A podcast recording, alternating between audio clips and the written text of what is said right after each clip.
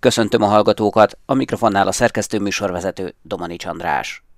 Magyar kutatók az agyjutalmazási rendszerének új anatómiai és genetikai részletéről közöltek tanulmányt a Rangos eLife tudományos folyóiratban. Az Ötvös Lóránt Kutatási Hálózathoz tartozó Kísérleti Orvostudományi Kutatóintézet és a Természettudományi Kutatóközpont, valamint az Állatorvosi Egyetem kutatói az úgynevezett mediális prefrontális kéreg és két ősi agyterület, a striátum és a tegmentum közötti kapcsolatot vizsgálták kísérleti egerekben. Ezt a két agyi régiót köti össze az a pálya, amelyen keresztül a dopamin, az agyi jutalom molekula áramlása szabályozza a különböző jutalmazással összefüggő folyamatokat. A most közölt eredmények hozzájárulhatnak különböző viselkedési zavarok, illetve a függőség részleteinek megértéséhez, ami a jövőben támogathatja az ilyen zavarok hatékonyabb kezelését.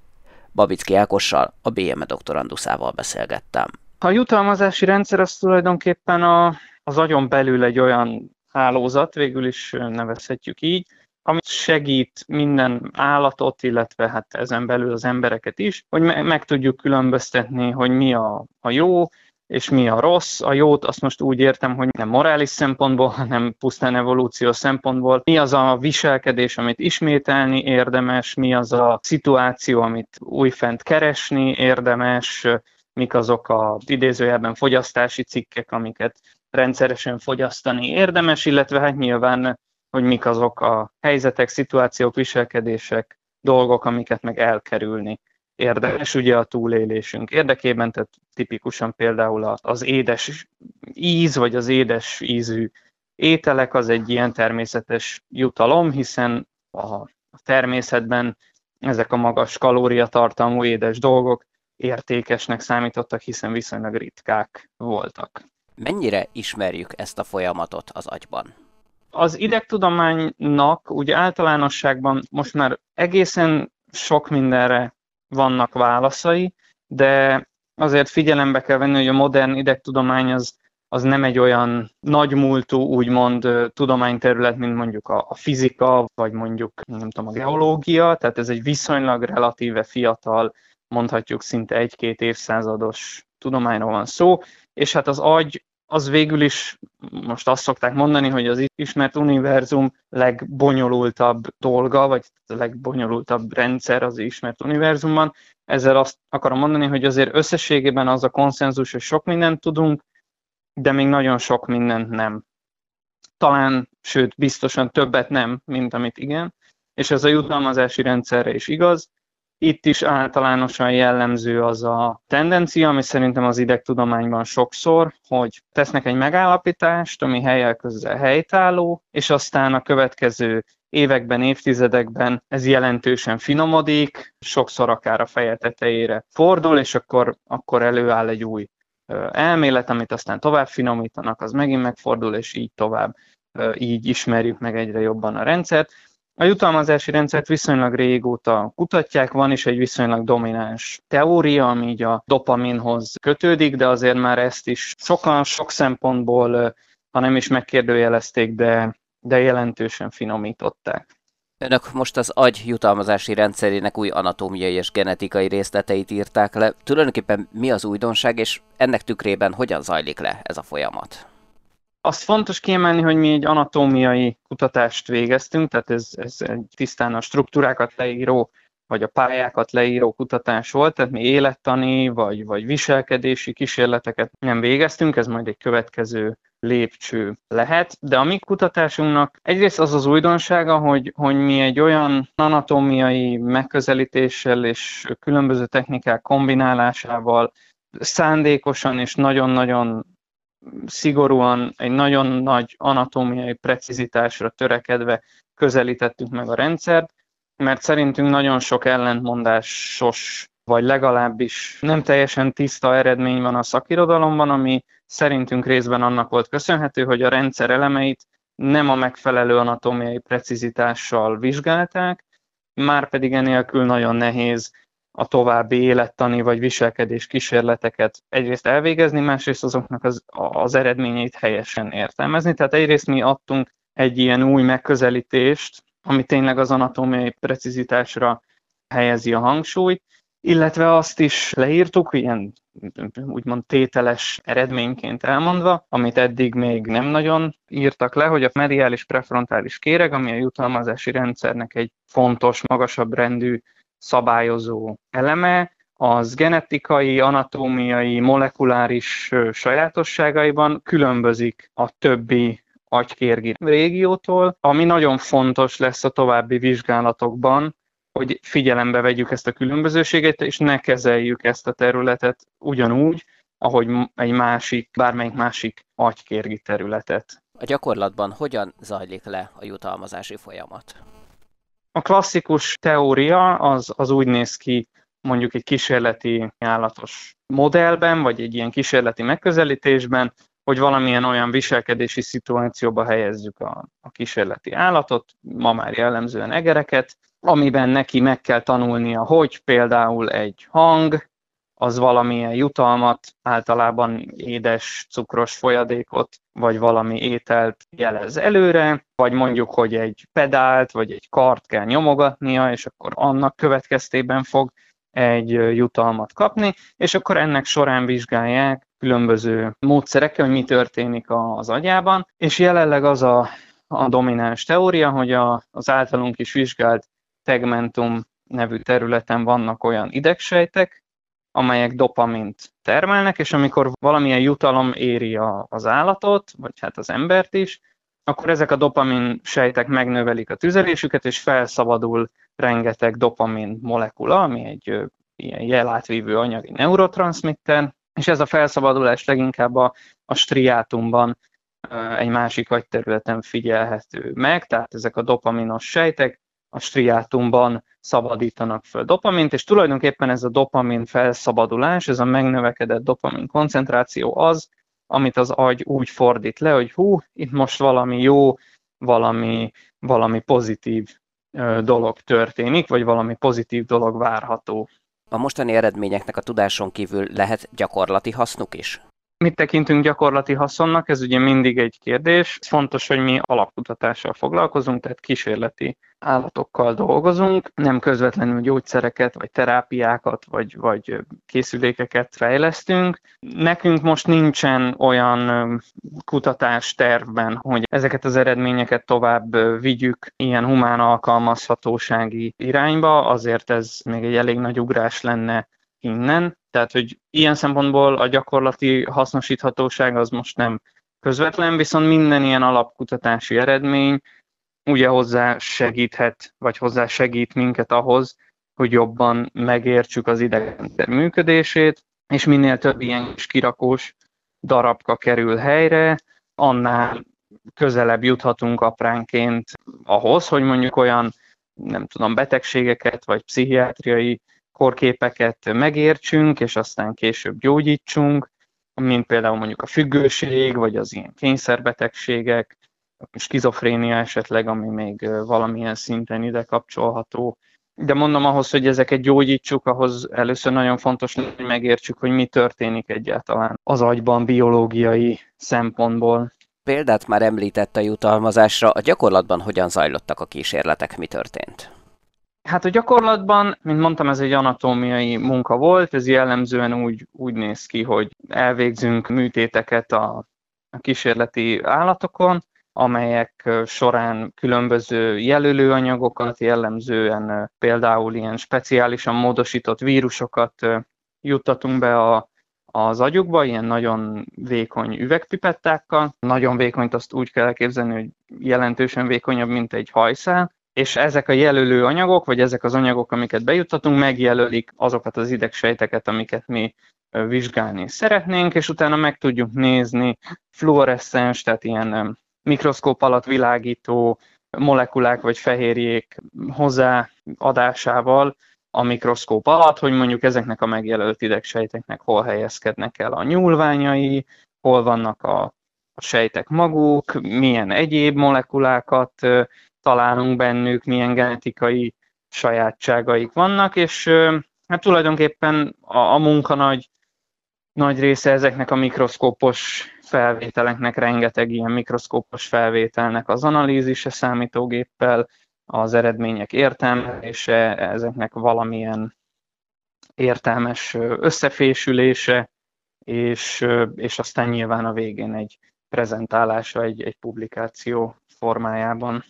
Kik vettek részt a kutatásban? A publikációnak két szerzője van, témavezetőm dr. Mátyás Ferenc és én, mi a Kísérleti Orvostudományi Kutatóintézetben, illetve a Természettudományi Kutatóközpontban dolgozunk, illetve témavezetőm az Állatorvostudományi Egyetemen is dolgozik, illetve én a Budapesti Műszaki Egyetemnek vagyok a doktori hallgatója, tehát a doktori képzés adminisztratív részével oda tartozom, tehát ez így a, a, a rendkívül bonyolult affiliációnk szerte ágazó egy kicsit, és hát igen, tulajdonképpen mi ketten vettünk részt a tudományos munkában, de természetesen a laborunkban dolgozó asszisztencia, asszisztensek is, is rengeteget segítettek a munkánk során műtétekben, a, a különböző ilyen festési vagy mikroszkópozási műveletekben, illetve hát természetesen nagyon sok más kollégával, kutatóval is beszélgettünk, kikértük a véleményüket, de hát ez ez általánosnak tekinthető. Hogyan tovább önök, hogyan tervezik a kutatás folytatását? Mi most közvetlenül nem tervezzük rövid távon, tehát mondjuk, mondjuk így hónapokon vagy, vagy egy, egy éven belül folytatni ezt a kutatást. Igaziból ez az egész téma egy kisebb mini projektnek indult, ami aztán rengeteg érdekes új kérdést vetett föl, és, és ez aztán a mi meglepetésünkre is nagyon kinőtte magát. De nekem a doktori munkámnak nem ez volt a fő fókusza, az egy másik agyterületre, az amigdala nevű agyterületre fókuszál, és most elsősorban azt a munkát szeretném, vagy szeretnénk befejezni, mielőtt bármire tovább lépünk, mert ez a két kutatás párhuzamosan futott, csak aztán, aztán ez a jutalmazási rendszerhez kapcsolódó egy kicsit túlnőtt önmagán, és, és ezért elvitte a fő fókuszt az eredeti tervekről. Tehát, hogy a rövid válasz az, hogy most nem tervezzük közvetlenül folytatni, de a jövőben elképzelhető, hogy valamilyen élettani vagy viselkedéses eredménnyel továbbvinnénk, vagy kiegészítenénk ezeket az anatómiai megfigyeléseket. Sigma, a holnap világa. A műholdakat károsító űrviharok lefolyásáról készít előrejelzéseket egy nemzetközi kutatócsoport, amelyet az ELTE kutatói irányítanak. A projektet vezető egyetemi tanárral, Lichtenberger Jánossal beszélgettem. Hát ebben az együttműködésben az ELTE a, ugye a konzorcium vezetője, és a mi feladatunk a úgynevezett sugárzási forgatókönyvekhez szükséges kiinduló feltételek, peremfeltételek biztosítása a földi mérési adatok alapján. Tehát az, az az eltén két olyan mérőhálózatot is koordinál, amelyeknek számos állomása van a világon, illetve Európában, és ezeknek a méréseknek a segítségével bármilyen furcsának is tűnik első pillanatra, meg lehet mondani, hogy 10-20 ezer kilométer magasságban milyen viszonyok vannak. És ezek, ezek szükségesek azokhoz az előjelző modellekhez, amelyeknek a segítségével megpróbáljuk előre jelezni, hogy, hogy a mágneses viharok, illetve a napkitörések hatása mennyi ideig marad fenn, illetve milyen jelleggel folyik, milyen jelleggel csillapul le. Miért fontos ezt tudnunk?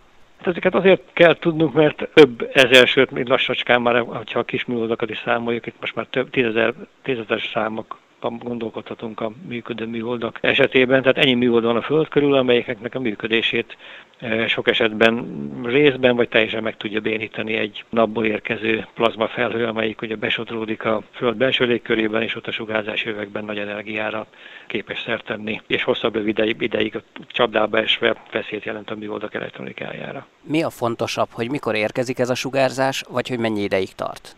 Hát ez egy jó kérdés. A kutatókat az előbbi érdekli, hogy, hogy mikor érkezik, tehát mi azt szeretnénk tudni, hogy mikor, mikor lesz, ha úgy tetszik, vihar. Úgy is fogalmazhatnánk, hogy az átlagember azt szokta érdekelni időjárás jelentésben, hogy mikor lesz vihar, vihar ami, ami engem zavar, mert akkor esik az eső, erős lesz a szél. Viszont vannak speciális területek, ahol tisztában vannak vele, hogy lesz vihar, mindenképpen lesz vihar. Őket az érdekli, hogy ez a vihar hogyan zajlik le, mert az alapján kell megtervezni a további tevékenységüket.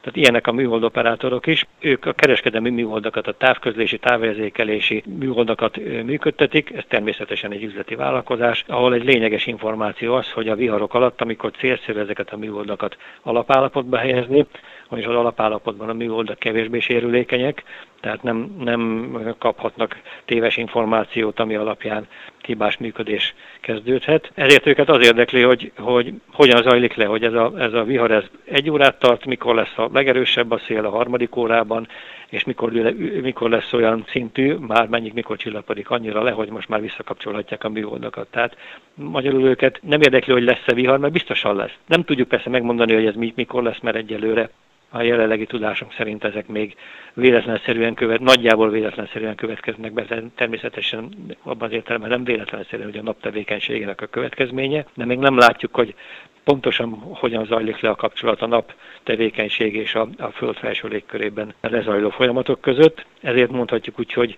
hogy biztosan lesz vihar, biztosan lesz űrvihar, és ennek a viharnak a lefolyása érdekli a műholdoperátorokat. Tehát itt ebben a kutatási programban mi forgatókönyveket próbálunk felállítani, hogy az bizonyos kezdeti feltételek esetén hogy fog lezajlani a vihar. Tehát előre elkészített recepteket próbálunk majd összeállítani, hogy gyorsan, tehát ne kelljen bonyolult, bonyolult modelleket futtatni, hogy gyorsan, tehát néhány bemenő paraméterből ki tudjuk húzni azt a kártyát, ami le van írva, hogy, hogy ez a vihar két napig tart, és a, a legerősebb sugárzási környezet az a, az a második nap első órájában lesz, és a 48. óra után nyugodtan be kapni ismét a műholdakat. Miért a Földről végzik ezeket a méréseket? Hát igen, ez egy nagyon jó kérdés. Két oka van ennek. Egyrészt azért, mert ebben a pillanatban nincs olyan műholdunk senkinek, tehát nem csak Európának, hanem senkinek a világon nincs olyan műholdja, amelyik valós időben meg tudná mérni azokat a bemenő paramétereket, amire szükségünk van ezekhez a, ezek, ahhoz, hogy ki, tudják választ, ki tudjuk választani ezt a bizonyos kártyát, hogy melyik forgatókönyv valósul meg. A másik része a válasznak az, hogy a felső légkör, tehát a, a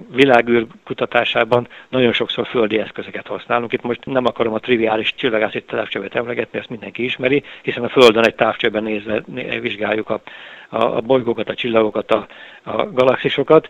Ugyanegy lehetséges földi mérések alapján a Föld E, sugárzási jövét, a sugárzási jöv környezetét vizsgálni. Ebben a feladatban az ELTE ugye két olyan mérőhálózattal is részt vesz, amelyeknek mi alapítottunk, illetve koordinálunk, amelyeknek, amelyeknek számos mérőállomása van a, mindenhol a Földön, az Antarktisztól Új-Zélandon keresztül Finnországig, és nagyon sok helyen. Tehát az ELTE a koordinátora egy olyan programnak, amelyikben végül is világhírű intézetek, tehát a legnevesebb francia sugárzási kutatóintézet az ONERA, a British Antarctic Survey, amelyik Angliában ugyanilyen szinten van, vesz részt a, a Cseh Tudományos Akadémia Prágai Intézete, Felső Fizikai Intézete szintén egy nagyon neves intézet, vagy az Aténi Nemzeti Egyetem, és emellett még, még amerikai részről az a, az a Pinoff cég vesz részt bele, amelyiknek az alapítója a Los Alamos Nemzeti Laboratórium, aminek a nevét szerintem valószínűleg a emberek nagy része jól ismeri a történelemből, illetve a nukleáris kutatásokból. És mi vagyunk ennek a programnak az összefogói, tehát úgy, úgy érzem, hogy mi büszkék lehetünk erre. Sigma, a holnap világa. A Baj Zoltán alkalmazott kutatóintézet innovatív, biológiailag lebomló polimerek fejlesztésébe kezdett, számolt be az intézet ügyvezetője. Kalapos Mihály kérdezte Grasselli Norbertet. A Bajzoltán Kutatóintézet már majdnem 30 éve foglalkozik alkalmazott vagy más néven ipari kutatással, és körülbelül 150-160 kutatóval folytatunk különböző területen olyan kutatásokat, amelyek a, a piacon lévő vállalatok számára fontosak, és az ő fejlesztéseiket támogatják. Jó pár éve elkezdtünk műanyagok témájával foglalkozni, például fröccsöntés szimulációval, tehát azzal, hogy hogyan lehet műanyagokat fröccsönteni, és most a jelenleg a, ebben az évben az NKFI-tól, az Innovációs Hivataltól elnyert nagyjából 2 milliárd forint értékű támogatás lehetőséget ad arra, hogy kialakítsunk egy új polimer kutatóközpontot, és összeszedjük ezeket a kutatásainkat, amik eddig az egyes kutatási divíziókban külön-külön voltak. A fő célunk az, hogy egy biológiailag lebomló polimert hozzunk létre. Ilyenek már léteznek, vannak már a nemzetközi piacon, de ezek legtöbbje valamilyen olyan növényből származik, amelyek élelmezési célra is használhatóak, például kukoricából készülnek ezek a műanyagok. A fő célja, amikor ezeket létrehozták, az volt, hogy ne kőolajból állítsuk elő ezeket a műanyagokat, ezeket a polimereket, és ezért kerültek előtérbe a növények. A mi célunk az, hogy ne is élelmiszer célú növényekből, hanem ha lehet mezőgazdasági hulladékból, tehát például valamilyen növénynek az ott maradt szárából, vagy ha nagyon továbbra és a jövőben nézzünk, akkor esetleg háztartási zöld hulladékból állítsuk elő ezeket a bizonyos polimereket. Mert hogy a kőolaj származékokból előállított műanyagok környezetszennyezőek, ugye? Alapvetően igen, bár ott is lehetőség van már olyan műanyagok előállítására, amik gyorsabban lebomlanak, mint 500 év, és nem képeznek úgynevezett mikroműanyagokat, tehát másképpen bomlanak. Ugyanakkor a teljes lebomlás és a jó komposztálhatóság az természetesen a növényi alapanyagokból származik. Ezek egyébként körülbelül jelenleg a teljes műanyag piacnak körülbelül 1%-át teszik ki. A mi célunk az, hogy hosszabb távon ez, ez körülbelül egy olyan duplája vagy háromszorosa legyen. Nyilván nem minden területen lehet ilyen műanyagokkal kiváltani a jelenlegi műanyagokat, de meg fogjuk tenni, amit tőlünk telik. Az élelmiszer alapanyagokkal egyébként mi a probléma az, hogy ezeket tulajdonképpen elég nagy hiba erre felhasználni? Pontosan, ugye jelenleg két olyan alapanyagot használunk a polimerekhez, a kőolajat és a élelmiszert, ami mind a kettő nagyon drága és mind a kettőre nagyon nagy szüksége van a világnak. Különösen most ugye, hogy látjuk a háborús helyzet folytán, hogy mennyire megdrágultak a, az élelmiszerek. Ezért tulajdonképpen luxus felhasználni élelmiszer alapanyagokat arra, hogy megújuló műanyagokat használjunk, amikor vannak erre más megoldások. Például ebből a hulladék növényi szárakból különböző technológiákkal teljesavat, és azokból pedig polimereket lehet elállítani. Hol tart ez a fejlesztés, illetve mit jelent az, hogy a kutatóintézet lehetőséget biztosít ipari szereplőknek, műanyaggyártó és felhasználó vállalatoknak, hogy megfogalmazzák piaci igényeiket és technológiai elvárásaikat? Amikor elindultunk a kutatási területtel, akkor definiáltuk azt, hogy egy újfajta polimert akarunk létrehozni. Az a célja, hogy ez egy olyan lebomló, biológiai lebomló polimer legyen, amit a hagyományos fröccsöntőgépekben átalakítás nélkül lehet használni, tehát ez a cél, hogy ne, ne kelljen még drága átalakításokat végezni a gépsorokon. Viszont az, hogy ez pontosan milyen legyen, abba szeretnénk bevonni az ipari szereplőket. És amikor 2024 év végére eljutunk oda, hogy egy receptúrát tudunk adni ennek a biopolimernek az előállítására, akkor szeretnénk, hogyha a vállalatok bevonásával ez egy olyan polimer lenne 2025-re, ami pontosan megfelel az ő igényeiknek. Magyarán még nem dölt el, hogy milyen irányba mennek, csak vannak lehetséges utak, ugye? Igen, jelenleg több oldalról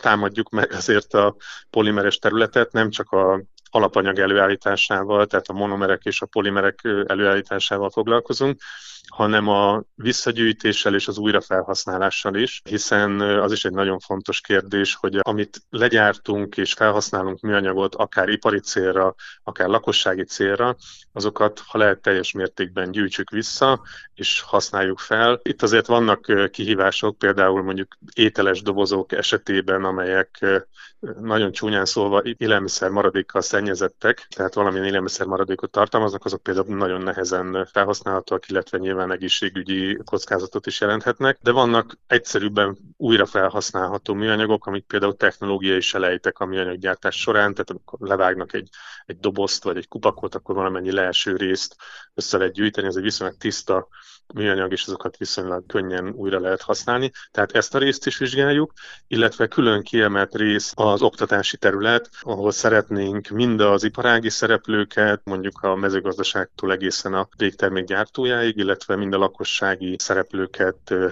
oktatni arra, hogy, hogy hogyan is kell bánni egy műanyaggal, hogyan kell visszagyűjteni, mit melyik kukába kell dobni, mit jelent az, hogyha valamire rá van írva, hogy biológiailag lebomló, tehát ezekkel a területekkel is foglalkozunk még külön. Ha ez a fejlesztés sikerrel jár, akkor a világban egyedülálló lesz? Biztosan nem lesz egyedülálló, mint említettem, vannak már bioműanyagok, vagy biopolimerek, de vannak kihívások, amiket meg kell oldani, és mi ezeket szeretnénk kezelni. Tehát az egyik, hogy drága az előállítása, egy, egy biopolimer előállítása négy-ötszöröse a normál műanyagnak, tehát szeretnénk lejjebb vinni a költségeket. A másik, hogy gyakran az előállított megújuló vagy lebomló műanyagok azok nehezebbek, mint egy hagyományos műanyag, tehát ezeket több üzemanyag költsége lehet szállítani, több költsége lehet például felhasználni, megforgatni egy motorban, ebben is szeretnénk javítani, tehát alapvetően egy jobb minőségű bioműanyagot szeretnénk előállítani, ami akár világszinten is érdekes lehet. Műsorunkat teljes egészében meghallgathatják az infostart.hu és az mta.hu oldalon. Búcsúzik Önöktől a szerkesztő műsorvezető, Domani András.